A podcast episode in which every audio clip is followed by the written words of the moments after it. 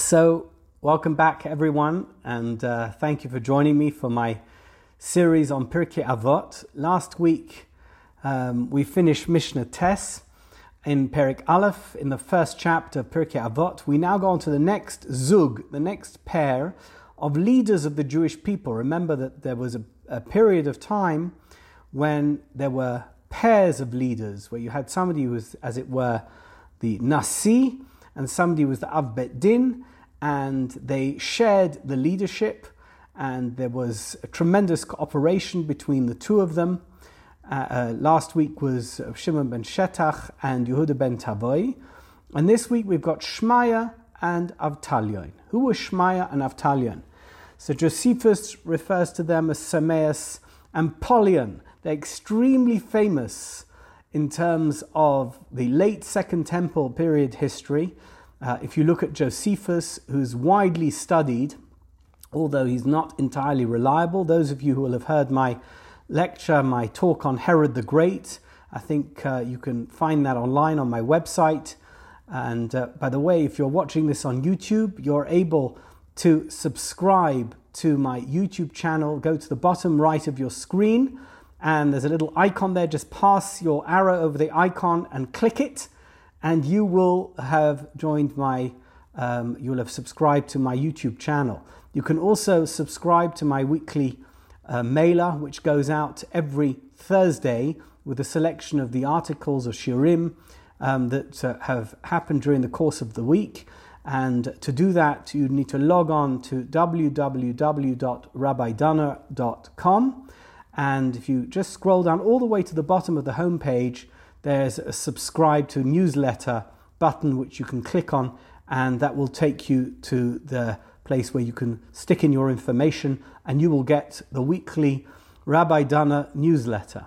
Back to Shmaya and Avtalion, Josephus, Sameas, and Polion. Why are Shmaya and Avtalion so famous? not just in terms of the Mishnah, we're going to see in a minute how important they both were in terms of the early Talmudic period, but they're also famous because Shmaya is the only person on record to have taken on Herod the Great. Herod, who in our tradition is not considered so great, except for the fact that he remodeled the Beit HaMikdash on Temple Mount, but Herod was a very vicious, vile, and wicked king, a brute, who killed his enemies and mainly his friends and family. And at some point, he murdered a leader or had a leader in the northern part of Israel in the Galilee um, executed, assassinated. And as a result of that assassination, he was called to the Sanhedrin. And the Sanhedrin um, was at that time headed by Shmai Avtalion. Can you imagine that? Herod the Great. Herod, one of the most powerful people in the Middle East, who had the friendship of uh, the leadership in Rome, uh, was called to boot, as it were, was called to give din v'cheshbon to the Sanhedrin in Jerusalem. And he was a very arrogant man, and he came to the Sanhedrin wearing the purple robes of monarchy, of royalty. And when he arrived in the Sanhedrin, the whole Sanhedrin, there was 71 rabbis, elders sitting there. They were so frightened they couldn't open their mouths. And Shemaiah stood up and he tore into Herod the Great. And his speech is recorded in, um, in antiquities of Josephus. It's also recorded in the Talmud, some version of it, although the names there are a little confused. But Shmaya was an exceptionally brave and important man.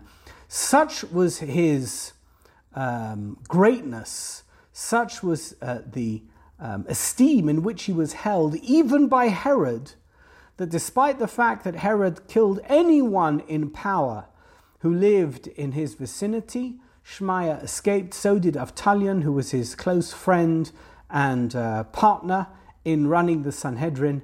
And of course, they had many, many Talmidim, but their two greatest Talmidim were Shammai and Hillel, about whom we hear so much in the Talmud.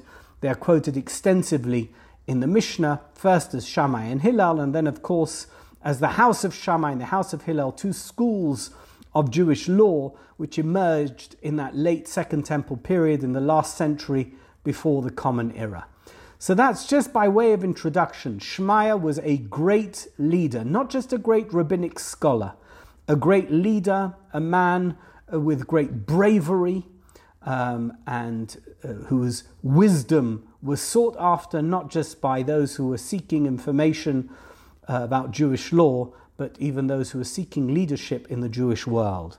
Shmaya va'avtalia and kiblu mihem begins the Mishnah, Mishnah Yud. They received from uh, Shimon ben Shatach and Yehuda ben Tabai. Shmaya Omer. Shmaya says he's got a three pronged presentation in terms of his advice for posterity. Don't forget, that's what Pirkei Avot is about. It's the advice of the greatest rabbis in this moment of Jewish history, the advice that they wanted to leave. What was their advice for posterity? If you're sitting round the fireside with your children and your grandchildren, what should it be that they should remember? And this is what Shemaiah said. Ehoiv es hamalocha. Oh, it's an important one. This is really important. Love hard work. Love a job. Don't just do the job. Don't be somebody who relies on handouts or relies on pernicious activities to obtain your livelihood, your wealth. Get stuck right in, do the work. It doesn't say love the wages. Of course, you need to be paid when you work. Love your work. Do you want to, do you want to know what the greatest blessing is for anybody who works? To love their job. You know, this is a Gemara. We had the Gemara, I think it was uh, in Daf Yomi a few weeks ago, that one of the greatest brachas you can have is that God, doesn't matter what you do, you can be somebody who collects the garbage, you can be a doctor, a surgeon has to work for 18 hours on the go, 25 hours on the go sometimes. You can be um, somebody who is a stockbroker. You can be somebody who is a pencil pusher, a teacher. It doesn't matter what your role is, what your job is, whether it's clerical, secretarial, whether it's executive, whether it's physical labor, manual labor, or office work. Whatever it is you do, Ehoiv es hamalacha. The greatest bracha is, and in fact, your greatest aspiration should be, is love your work. Because if you wake up in the morning and you look forward to the rest of your day because of what it is that you're going to be doing, there is no greater blessing than that. In addition to which, it means you are earning an honest living. You love your work, and through the work that you do, you are being paid and you are earning an honest living. And somebody who earns an honest living and does their tax returns and pays their taxes and keeps out of the way of those who are going to judge you for what you do or what you earn will lead a happy and fulfilled life. I think it's self evident, but I don't think any of the rabbis who offer their advice in Pirkei Avot pretend that what they're saying is some profound secret. It's not a profound secret. It's a basic. It's important. It's a core value. Usana es he continues. Then he goes to the next level. Now, if, you, if you'd read that using Havaras Fardit, that would be usna et which you would translate as hate the rabbinate. I don't think I don't think that's what it means. You shouldn't hate the rabbinate. Well, not too much anyway. But what it means is usna harabanut, usna harabanus. Do you know what that means? Rabonus means positions of leadership where you are the focus of attention and not necessarily positive attention. People who want to lead because they want to be leaders and help others, that's wonderful. But Sunoe Sarabonus means don't love leadership because it means you are the object of attention. Don't love leadership because somehow that means you are, only to you, by the way, a better person. You know, I remember years ago I heard somebody told me that uh, he'd heard the story of a chap who wanted to visit an old friend. He hadn't seen him for many, many years. He heard he'd become the president of the community. And he went to he went to visit him in the town where he lived, and he reached the town. He didn't know what the man's address was, and he stopped the first Jewish person uh, he saw in the street, and he said, uh, uh "Do you know Moshe Cohen?" Moshe Cohen. Do you mean the president of the community? He said, "Yeah, the president of the community."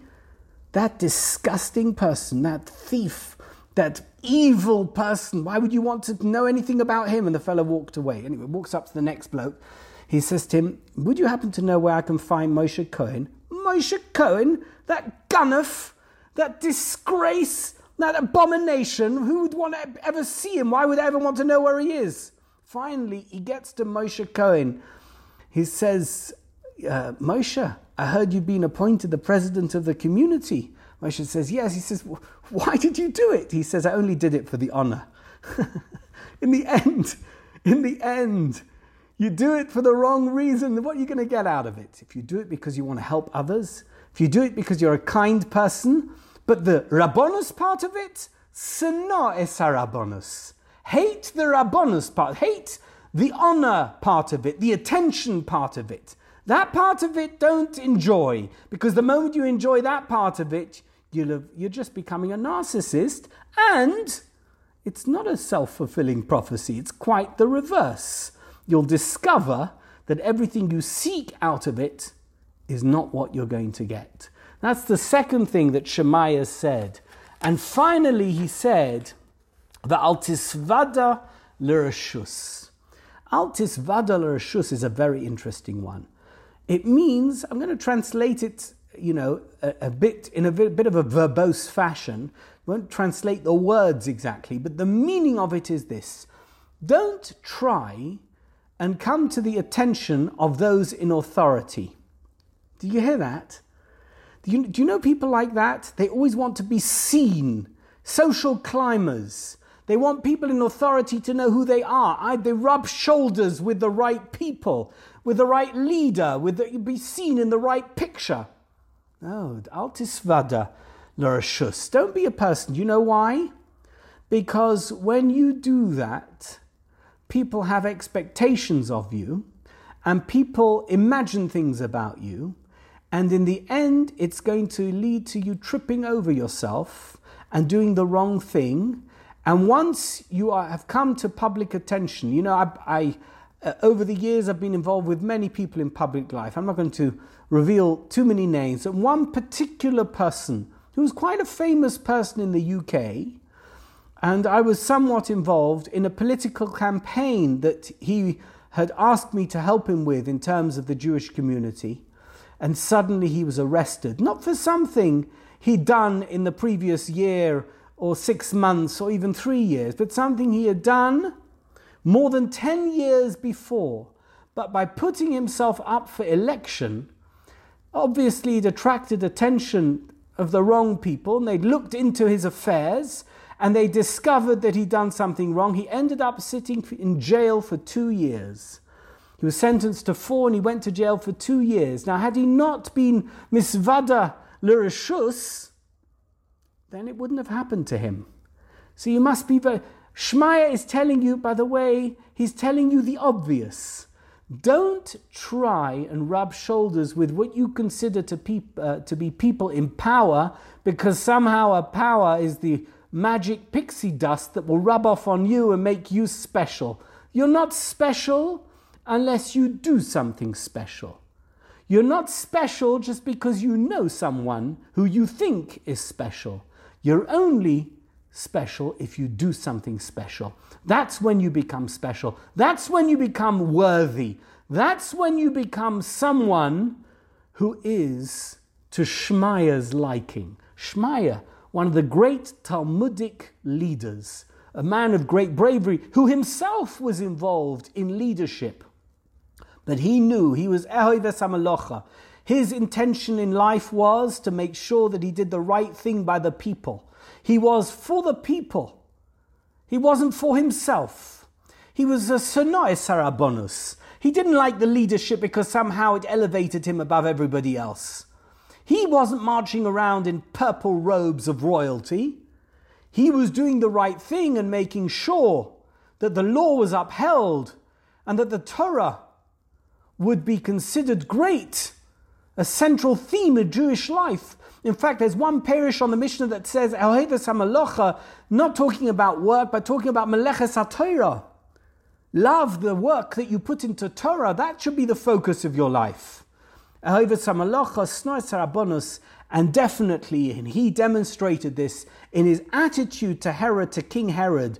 The altis vadal Don't in any way be machnia yourself, submit yourself, really embarrass yourself to those who are in power, because all you're doing is you're showing yourself up as an empty shadow. That was the message of Shmaya. So far, so good? Shawnee, so far, so good? I think so. Let's see what Avtalyon, who's called in Josephus Polion, what Avtalyon has to say. By the way, what does the name Avtalyon mean? Avtalyon is one of those words which is made up of two words. He was the Av Bezdin. He was the, that's the uh, technical term for somebody who runs the affairs of the court. He ran the affairs of the Sanhedrin. And he was called Avtalion. Talion means Yesoimim. Do you know what the role of Din is? To take care of orphans, to take care of the underprivileged. That is their role. Avtalion excelled in that role to the extent that he is known, his name in the Mishnah is Avtalion. It may be a nickname, it may be his real name, we don't know. It's not a Hebrew name in that sense. Talion, it's, an Aramaic word. Perhaps he had another name, but Avtalion is how we remember him. By the way, there's a um, debate among the Mefarshim. Um, it, it's based on a Talmudic uh, tradition that we have that both Shmai and Avtalion were Gerim. They were proselytes, they were converts to Judaism. How is that possible that they were converts to Judaism and one became the Av Din and one became the Nossi? How's that even possible? So some people say it's there to tell you that even if you are a convert in Judaism, you, you can rise to the highest position in, in a legal sense. Of course, you can't become the Kohen Gadol, you couldn't become the king, but you can become the Nasi and the Av Din of Klal Yisrael. The two senior rabbinic positions of the Jewish world could go to a convert, and that's absolutely possible. That's according to some Mefarshim. According to other Mefarshim, Shmai and Avtalion weren't native born to Eretz Yisrael. They came from Alexandria, and perhaps they were, even though their mothers were Jewish, they were descended from non-Jews, according to some, from Sancherev, who was in the t- period of the first Beis Hamikdash, somebody who almost destroyed the Beis Hamikdash in Yerushalayim. But uh, as we know from Lord Byron's poem, um, they, um, they came down like a wolf on the fold, their cohorts gleaming in purple and gold. You remember that poem? Talking about the troops of Sancherev who died in a mysterious um, epidemic, some plague that overtook them during the course of the night and the morning. This incredible military force that threatened Jerusalem had all died, and the threat to Jerusalem was averted.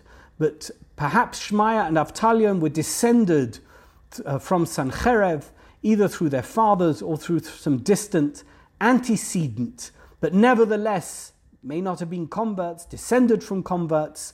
They managed to access the highest positions of the rabbinic world in their day. And Avtalion says as follows Avtalion Omer, this is Mishnah Yud Aleph. Chachamim hizoharu b'divreichem, rabbis, scholars, sages, be most careful with your words. Be very, very careful how you express yourselves, especially if you're being recorded for SoundCloud and later on it's going to be broadcast on YouTube. Be extremely careful. Isharu b'divreichem, because I may be speaking to only a few people here on uh, on the Zoom, but ultimately my words can go to places that I can never foresee. Of course, I'm including myself in that wonderful term, uh. I'm not sure that I, uh, I'm suited to such a term, but if I indeed was a chacham, I should be hizaru b'divreichem. Shema, why? In case tochoivu choivas golus, you might come to be exiled onto the internet. V'tiglu mayim haraim, and your exile will take you to evil waters. Well, that's possible. What does it mean? What does the Mishnah actually mean? Well, when I'm speaking to my wonderful Talmidim on Zoom, and I know that everything I say, even if I say it wrong, they're going to interpret it correctly. But what about people who are listening because they and they live in an area perhaps of Maim Haraim? They don't quite have the same reverence for Torah as my Talmidim on Zoom. They're more perhaps uh, SoundCloud Talmidim or YouTube Talmidim. It's possible, right? They could, but maybe a different breed. Isn't that possible? And that being the case, of course, I'm not talking to you. But if that's the case, if that's the case, how might they interpret my words if the words are said wrong and I wasn't careful with how I expressed myself? What would happen? They themselves will repeat my words or the words of the Chachomim wrong, and they will have Talmidim, they will have disciples. They might have people who will listen to their reinterpretations and misinterpretations. And now what's going to happen? The Nimsa Shem Shamayim Mischalel. We will find that the name of heaven will have been desecrated by one simple error of judgment in the way a chacham expresses himself, we can lead to a chilul shem shamayim. There might be a desecration of heaven. There might be a desecration of God's word. There might be a desecration of God's will on this world. And that, says Avtalyon, would be the most terrible thing of all. Hizaru b'divrechem. That Avtalyon's message is don't ever imagine that just because you are bright, that you can get away with anything. You must be careful the way you speak. You must be careful the way you present yourself, and therefore is horrible because otherwise you don't know where it's going to lead if you're not careful. So careful how you tweet, and careful what messages you put out on the internet, so that there can be no misinterpretation or reinterpretation or actually taking things at face value and knowing that you may be presenting yourself as a chacham, but you may be not, not be such a chacham after all. So thank you very, very much. And thank you for your patience and forbearance with our shaky Zoom connection from Jerusalem.